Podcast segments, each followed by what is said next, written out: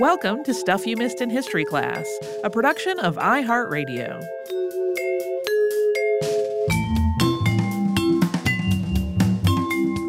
Hello and welcome to the podcast. I'm Tracy V. Wilson. And I'm Holly Fry. Okay, if you have missed our previous episode, we are revisiting the 1918 flu pandemic, which we previously covered on the show in 2014. That 2014 episode, looking back on it, it's mostly just uh, it's an overview of the disease itself and its international spread. That's most of its focus. It that's not at all how I would have approached that topic today after having lived through the COVID 19 pandemic for the last year.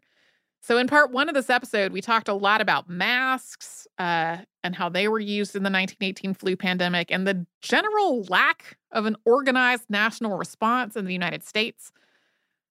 When I started on this, I did not think those two things were going to fill up an entire episode, but they did. So uh, we made it a two-parter. I made it a two-parter. Uh, today, we are taking a shorter look at a wider range of things that have caught my attention over the last year and raised my curiosity about how they compared to what happened in 1918 and really 1919 and a little into 1920 also. So, something that's become increasingly clear over the course of the COVID 19 pandemic is that the virus spreads easily in poorly ventilated areas. We have seen outdoor vaccine clinics and outdoor dining and schools having class outside or even just keeping windows open, plus discussions about what to do in places where the windows cannot be opened and at what point the enclosure around an outdoor dining location isn't any different from being indoors. Yeah, that's that's been a whole process. yeah, I feel watch. like if, unless you have been asleep for the last 12 months, you have heard some or all of these conversations in the public square, by which I mean everywhere. Everywhere. Yeah. So, there was also a big focus on ventilation in the US in 1918, really even a bigger focus the Anti-Tuberculosis League distributed signs that read, quote, keep your bedroom windows open, prevent influenza, pneumonia, tuberculosis. As we noted in part one, San Francisco ordered the streetcars to keep their windows open unless it was raining. And the Board of Health recommended that anything that could not be moved outside in San Francisco be canceled. One of the very most common public health recommendations nationwide during the 1918 pandemic was to get plenty of fresh air and to avoid crowded, stuffy indoor spaces. Some of this was a response to the pandemic, but it was also connected to an ongoing overall trend of seeing fresh air as necessary to good health all the time, even when there was not a disease outbreak. The fresh air movement, established in the mid 19th century, was focused not just on the health benefits of fresh air in general, but also on taking children from urban areas, many of whom were living in poverty, for outdoor experiences in the country where they could breathe fresh, wholesome air. So, at first, this movement was rooted in the idea that miasmas, or bad air, were what caused disease.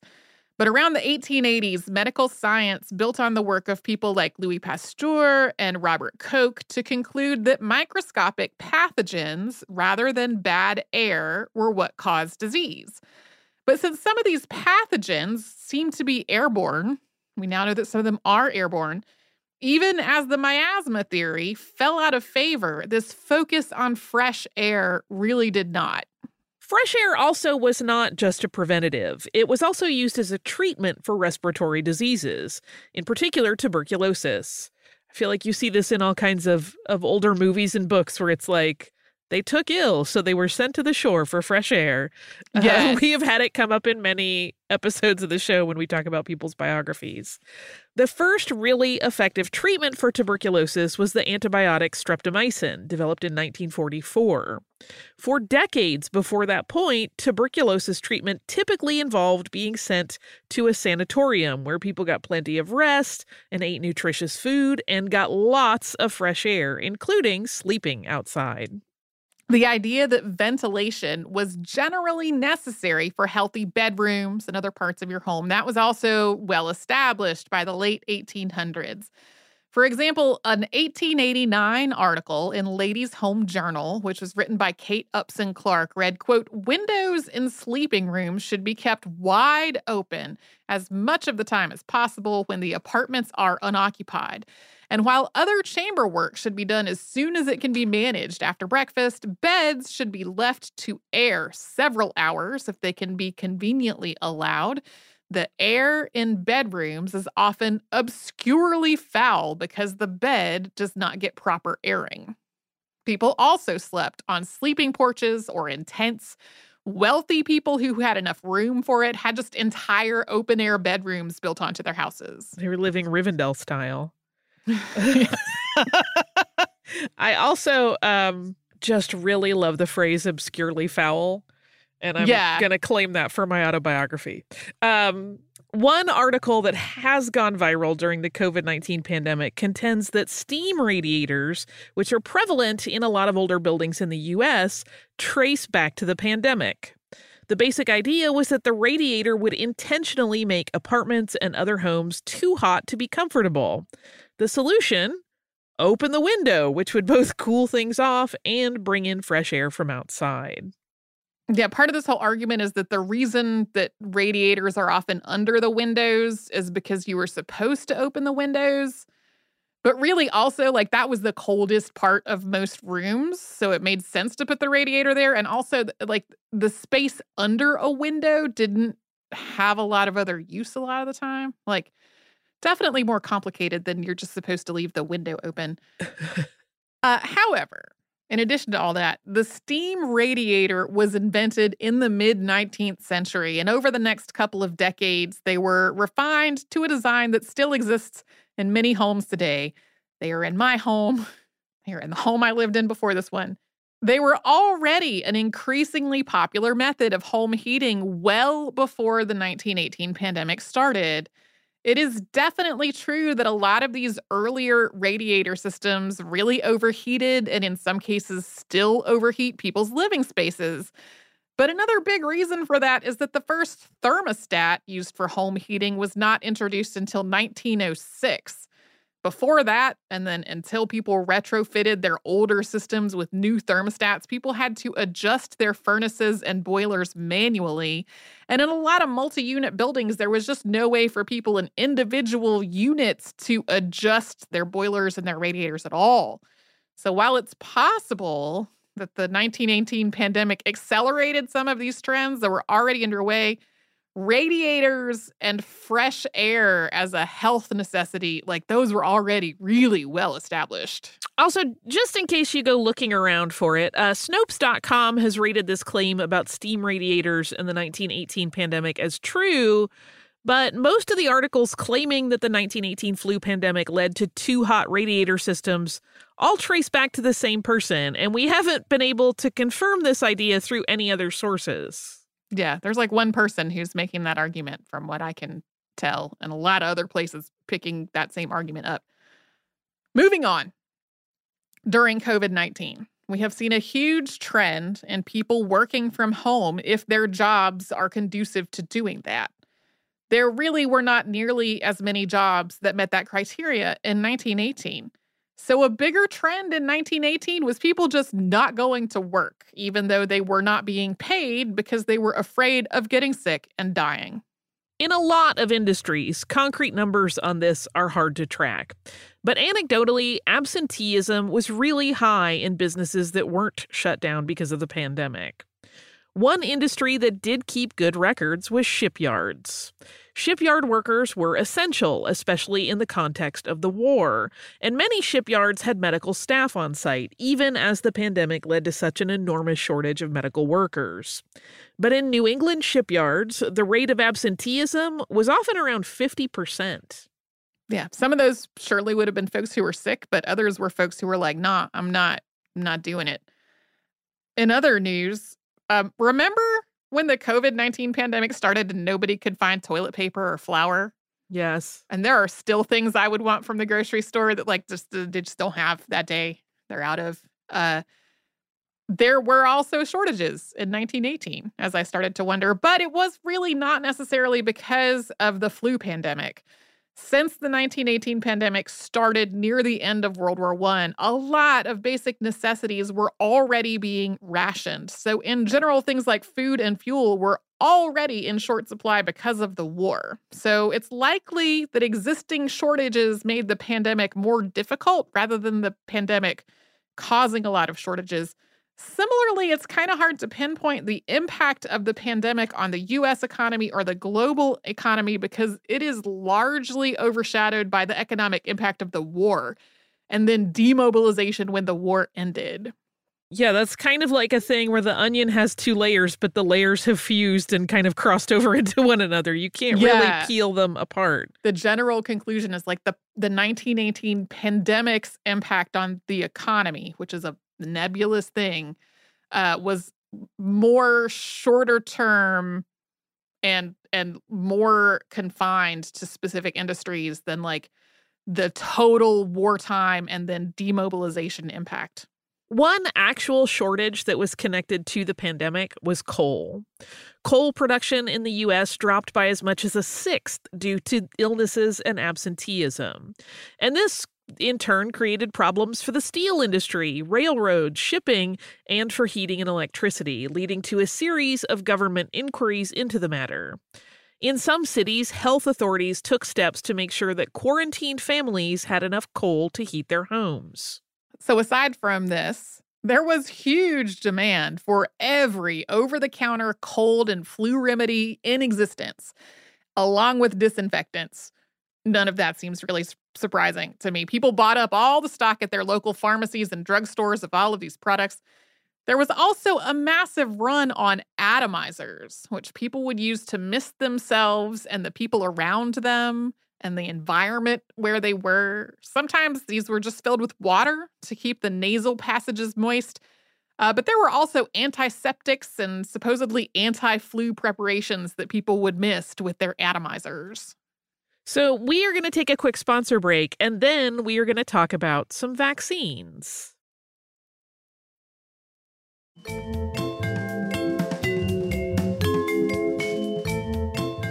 We mentioned in part one of this episode that there was no vaccine for influenza in 1918, and that before the 1918 pandemic, researchers thought the culprit for the flu was a bacterium called Pfeiffer's bacillus that was also known as Bacillus influenzae. However, that lack of knowledge did not stop health authorities from trying to create vaccines and vaccinate people against the disease in 1918. And in some cases, these vaccines were meant to try to prevent bacterial pneumonia. This was a secondary infection that did cause a lot of the pandemic's deaths. In other situations, though, doctors really believed that they were targeting the actual flu with their vaccines, or they were just desperate enough to save people's lives that they were willing to pretty much try anything.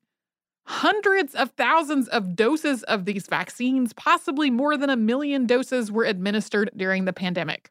The federal government and the U.S. Public Health Service weren't really involved with this and didn't create any kind of national development, testing, or distribution plan for these vaccines. Instead, multiple different researchers and institutes were working on this as quickly as they could, including the Rockefeller Institute, the Pasteur Institute, and the Army Medical School. State and local health departments were on the case as well. William H. Park at the New York City Health Department developed a vaccine that used heat killed Pfeiffer's bacillus in early October 1918. The Army Medical School created one as well. In Philadelphia, Dr. C.Y. White created a vaccine that combined killed Bacillus influenzae and two different strains of pneumococci. The list goes on and on. Overall, the methods for creating and testing these vaccines were not scientifically very rigorous. Even in established research centers, timelines were rushed and abbreviated.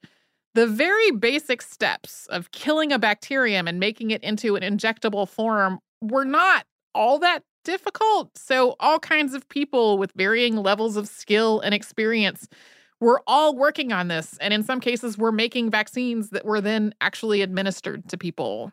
These vaccines could not prevent the flu, though, since they had nothing to do with the influenza virus, but they could potentially prevent bacterial pneumonia. Studies into whether they actually did were also all over the place. A 2010 article in the Journal of Infectious Diseases looked at 13 different vaccine studies that took place during the 1918 pandemic. None of them were double blind or randomized, and their methods were inconsistent. But overall, this report estimated that the vaccines used among civilian populations were 34% effective at preventing secondary pneumonia and showed a 42% reduction in case fatality rate. In military populations, those numbers were 57% and 70%. Those 13 studies do not represent all the different vaccines that were in use, though. And some of the papers that were published at the time paint a far less rosy picture than that one that suggests that some of the vaccines did have some efficacy, at least in treating secondary infections. For example, in 1919, the Journal of the American Medical Association published the results of a vaccination effort using a vaccine that was supplied by Dr. F. O. Tonney, who was the chief of the laboratory of the Chicago Health Department. The recipients were all inpatient residents at a mental hospital. So that had some medical ethics questions as well. This vaccine contained Bacillus influenzae, four different types of pneumococci, and two types of streptococcus. That's a lot. In this case, more vaccinated people developed influenza and secondary pneumonia and more vaccinated people died than unvaccinated people. The American Medical Association was generally pretty pessimistic about the efficacy and the promise of these vaccines during the pandemic. And just to be 100% clear, the preponderance of different vaccines in 1918, which were put into use just a few months after the disease started to spread, was largely because the process of developing and testing a vaccine wasn't yet standardized, and the development and testing procedures that did exist were often skipped over because the situation was so dire. But that is not why vaccines for COVID 19 have been developed surprisingly quickly. The COVID 19 vaccines have built on years, or in some cases, decades of existing research into viruses, vaccines, and manufacturing methods. This includes research into two other coronaviruses, which cause SARS and MERS. RNA vaccine technology has also been in the news a lot, but it's been going on way before this uh, for more than a decade. Yeah, a big reason things have gone so quickly with COVID vaccines is money. Governments and philanthropists have funded vaccine research. Governments have also pre ordered vaccines in bulk so that pharmaceutical companies are not running the financial risk of making a vaccine that it turns out nobody actually wants to buy. The influx of funding has meant that pharmaceutical companies are willing and financially able to work a lot faster and to run multiple trials in parallel. That is something that would go a lot more slowly without all that money. Okay, so moving on, something that didn't come up at all, zero times in our original episode on the 1918 flu, was the fact that there was a midterm election in 1918. And uh, it seems like a little bit of a weird omission, having lived through November of 2020. But if you're looking at it not having had the hindsight of an election year during a pandemic, it just may not be the thing that bubbles up. No. In 1918, voting in general was uh, most accessible to white men. In theory, under the 15th Amendment to the Constitution, quote, the rights of citizens of the United States to vote shall not be denied or abridged by the United States or by any state on account of race, color, or previous condition of servitude.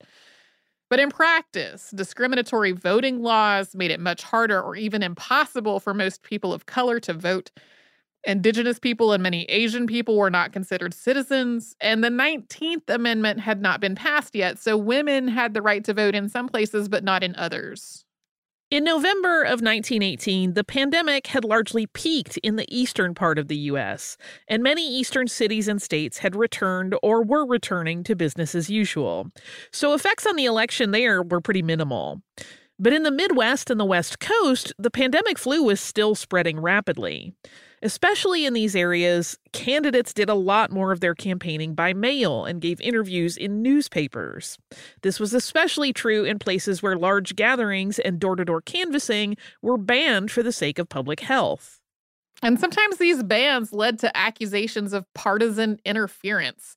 For example, Democratic Party leaders in New York were outraged when an all Republican Board of Health ordered the Democratic candidate Alfred E. Smith could only give a planned speech if it were moved to an open air location. As for Election Day itself, people in high risk areas tried to time their trip to the polls to avoid crowds.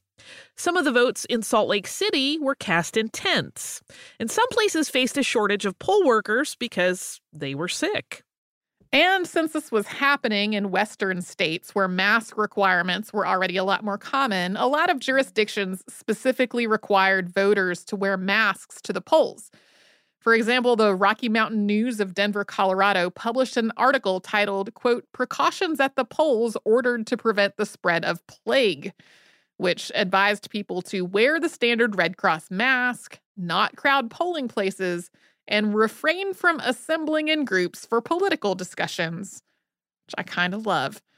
In Toledo, Ohio, police reinforced the need to close the saloons, restaurants, and other public places on election day and night. And probably some people just didn't vote or in some other way didn't participate in the election. In Oakland, California, a quarter of the election board resigned because of fear of the pandemic. Nationwide, voter turnout was about 10% lower than the previous two midterm elections, although some of the drop is probably because so many men were away at war. And in some places, flu cases increased sharply after Election Day, something that happened again in the wake of celebrations following the November 11, 1918 armistice. We are going to take a quick sponsor break before talking about some of the disparities and how the 1918 flu affected different communities.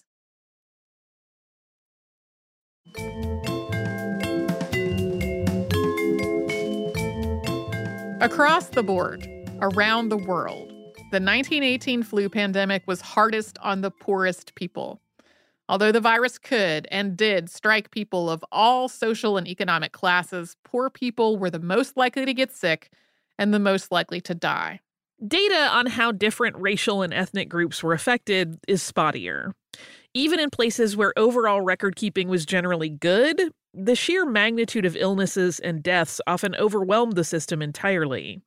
In most of the US, demographic data was less granular than it often is today, with populations grouped as white and non white. But even with those caveats, it's clear that some of the same disparities we've seen during the COVID 19 pandemic were also there in 1918. This really isn't something that we talked about much when we discussed the pandemic back in 2014. One exception was a brief mention of the fact that the pandemic was incredibly devastating to the Inupiat population of Alaska, killing as many as 90% of the residents in some of those communities. The pandemic was particularly deadly among other Alaska Native peoples as well. This was not confined to Alaska. Globally, Indigenous people were some of the most profoundly affected by the 1918 pandemic.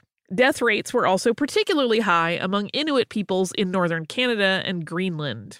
The same was true for Aboriginal peoples in northern Australia, Maori in New Zealand, and Indigenous peoples from several Pacific islands, including Western Samoa, Nauru, Tahiti, and Tonga. Looking at death rates by continent is tricky because within one continent, there could be a huge variation from country to country or region to region. And taking a continent wide view of the pandemic also excludes the Pacific Islands that we just mentioned, where the death toll was truly catastrophic. However, some sources do look at this data by continent. And when you look at death tolls that way, the place with the highest average mortality rate in the world was sub Saharan Africa. In addition to factors stemming from things like economics, resources, racism, and colonialism, a possible reason for this was that the pandemic's first wave in the first half of 1918 mostly seems to have stopped in northern Africa and a small area in southeastern Africa without nearly as much spread elsewhere on the continent. Then the virus mutated before its particularly lethal second wave around October of that year. So, when the more lethal strain of the virus made its way to sub Saharan Africa, mostly introduced through European ships involved in World War I, most people had no immunity to it, and it spread particularly easily. In the United States specifically, the mortality rate for indigenous people was four times higher than that of the general population, although those numbers did vary widely among different indigenous tribes and nations. Black people in the United States had a lower mortality rate overall than white people during the pandemic, According to a 2019 article in the International Journal of Environmental Research and Public Health, 1918 was the only year in the 20th century when that was the case. However, Black Americans had a higher case fatality rate than white Americans did in the 1918 pandemic, and this suggests that Black Americans were somewhat less likely to contract the disease, but more likely to become seriously ill and die when they did. The exact cause of this combination is not entirely clear, but it was surely affected by racism within the healthcare system, including doctors and hospitals that did not treat Black patients even in the middle of a pandemic. There were a few places in the US and around the world that managed to protect themselves from the 1918 pandemic, or at least severely limit its impact. A 2006 report by the University of Michigan Medical School looked at seven communities in the U.S. that didn't have many flu cases during the pandemic's deadly second wave and also had no more than one death. They were the San Francisco Naval Training Station at Yerba Buena Island, uh, that's in California, of course, Gunnison, Colorado, Princeton University in New Jersey, the Western Pennsylvania Institution for the Blind in Pittsburgh, Trudeau Tuberculosis Sanatorium in Saranac Lake, New York, Bryn Mawr College in Pennsylvania, and Fletcher, Vermont. It is not entirely clear why these communities were relatively spared, though. Most of them implemented the same types of non pharmaceutical interventions that we talked about in part one things like masks and social distancing and hand hygiene and closing schools and banning large gatherings. In other words, they were doing a lot of the same basic things that a lot of other places were also doing, but with apparently better results. But some of these communities also showed some relatively risky behaviors. Fletcher, Vermont, for example, held a Red Cross dance in September, and some of its residents traveled to Essex, Vermont for a fair. A soldier from Camp Devens, Massachusetts, also traveled to Fletcher for his wedding while Camp Devens was in the middle of an outbreak that infected almost one third of the camp. But somehow, the flu nearly skipped past Fletcher entirely. Yeah, that wedding part especially feels almost like, you know, a, a, a 2020 super spreader headline in the making. Uh huh. So, among the report's conclusions, quote, the escape of a community from the brunt of the pandemic was likely the result of multiple factors in the cases we studied, not least of which included good fortune, viral normalization patterns, and geographical separation. We should not be seduced into thinking we can easily translate these historical examples into contemporary situations.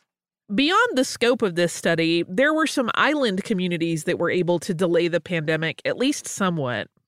American Samoa required all ships to quarantine for five days and actually kept that requirement in place until 1920. By the time the flu was introduced there, it had mutated into a milder form, and American Samoa reported no deaths. American Samoa and Western Samoa, now the independent state of Samoa, are part of the same island chain. And as we noted earlier, Western Samoa was particularly hard hit. More than a fifth of its population died of the disease after it was introduced by people aboard the steamship Talune.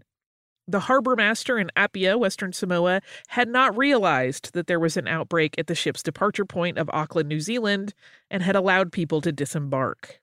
Australia also quarantined strictly every ship that arrived through most of the pandemic. But in January of 1919, disease spread from ship to shore, possibly through medical workers who were treating sick sailors. The strain of the virus that spread around Australia in January and February of 1919 was less lethal than the one that had peaked around the world the prior October. Consequently, Australia had one of the lowest death rates in the world 2.7 per 1,000 people. But that still meant that at least 15,000 people died. The island of Tasmania was even more isolated and did not start seeing cases at all until August of 1919. Other places that saw relatively low mortality rates included Denmark and China, although it's not entirely clear why. Yeah, there's a lot of not quite sure. Like some of the first cases that are usually noted as uh, like these were the first 1918 pandemic flu cases were in uh, in the United States at Fort Riley, Kansas. Uh, but there's a, some some suggestion that possibly this basic same virus was circulating in a lot of places earlier, and that it just mutated into a form that became more noteworthy at that point. Um, and so, one idea is that maybe some of these other places that had relatively low numbers of cases had been some of the places that this earlier, much more mild version of the of the flu was circulating. So people already had some immunity. One last thing before we close out these episodes. I know during the COVID 19 pandemic, a lot of us have been trying to find ways to stay active while also not really being able to get out much. Uh, this was also true, obviously, in 1919, and not just because people were trying to reduce their exposure to other people. It was also because this was during World War One, and a lot of people were being held as prisoners of war or otherwise being interned around the world. Joseph Hubertus Pilates was a German national who was living in Britain during World War I. After the war started, he was interned as an enemy alien at Knockaloe Camp on the Isle of Man.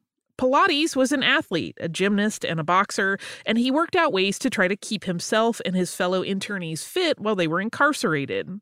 For the rest of his life, Pilates would claim that when the pandemic struck, no one at Knockaloe Camp who was doing his exercises got sick. Of course, there's a lot in this story that's a little hard to pin down today.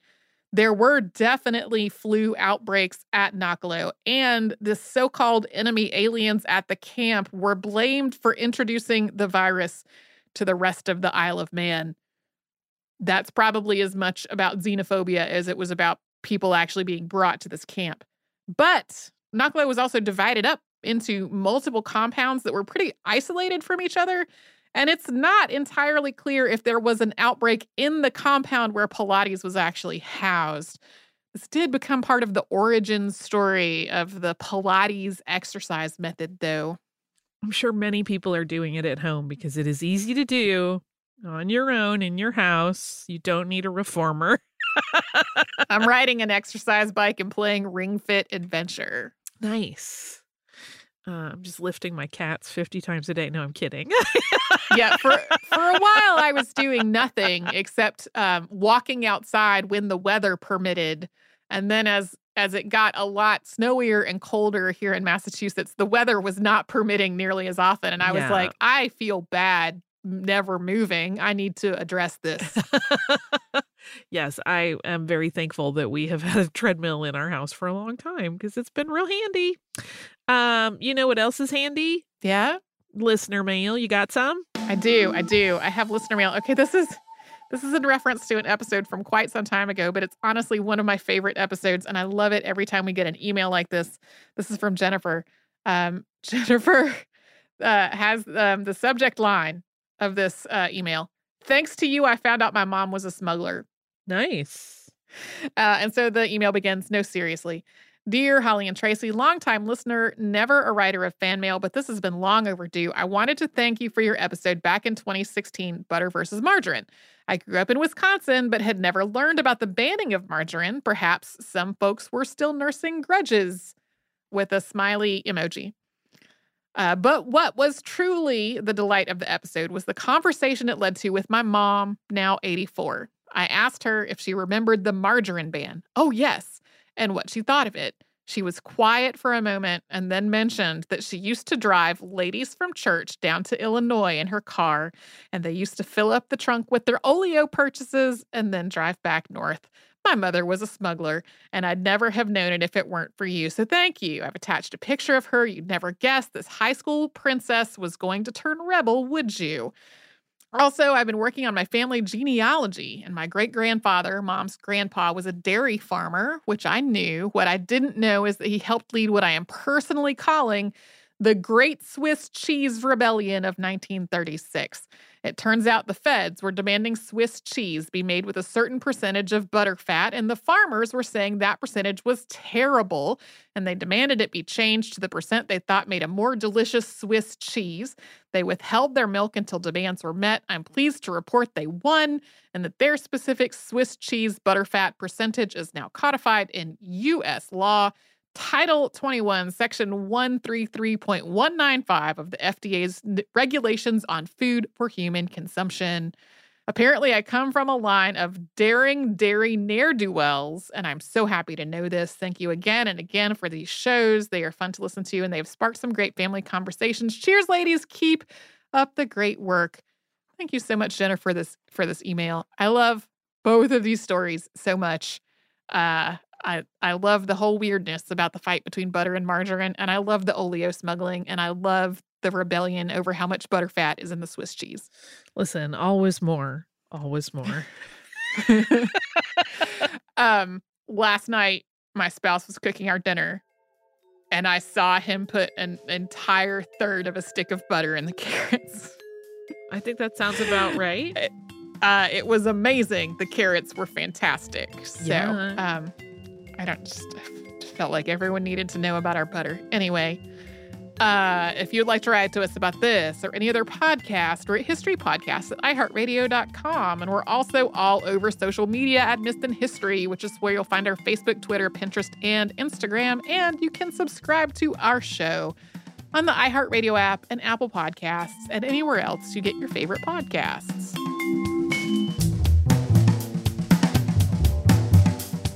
Stuff You Missed in History Class is a production of iHeartRadio. For more podcasts from iHeartRadio, visit the iHeartRadio app, Apple Podcasts, or wherever you listen to your favorite shows.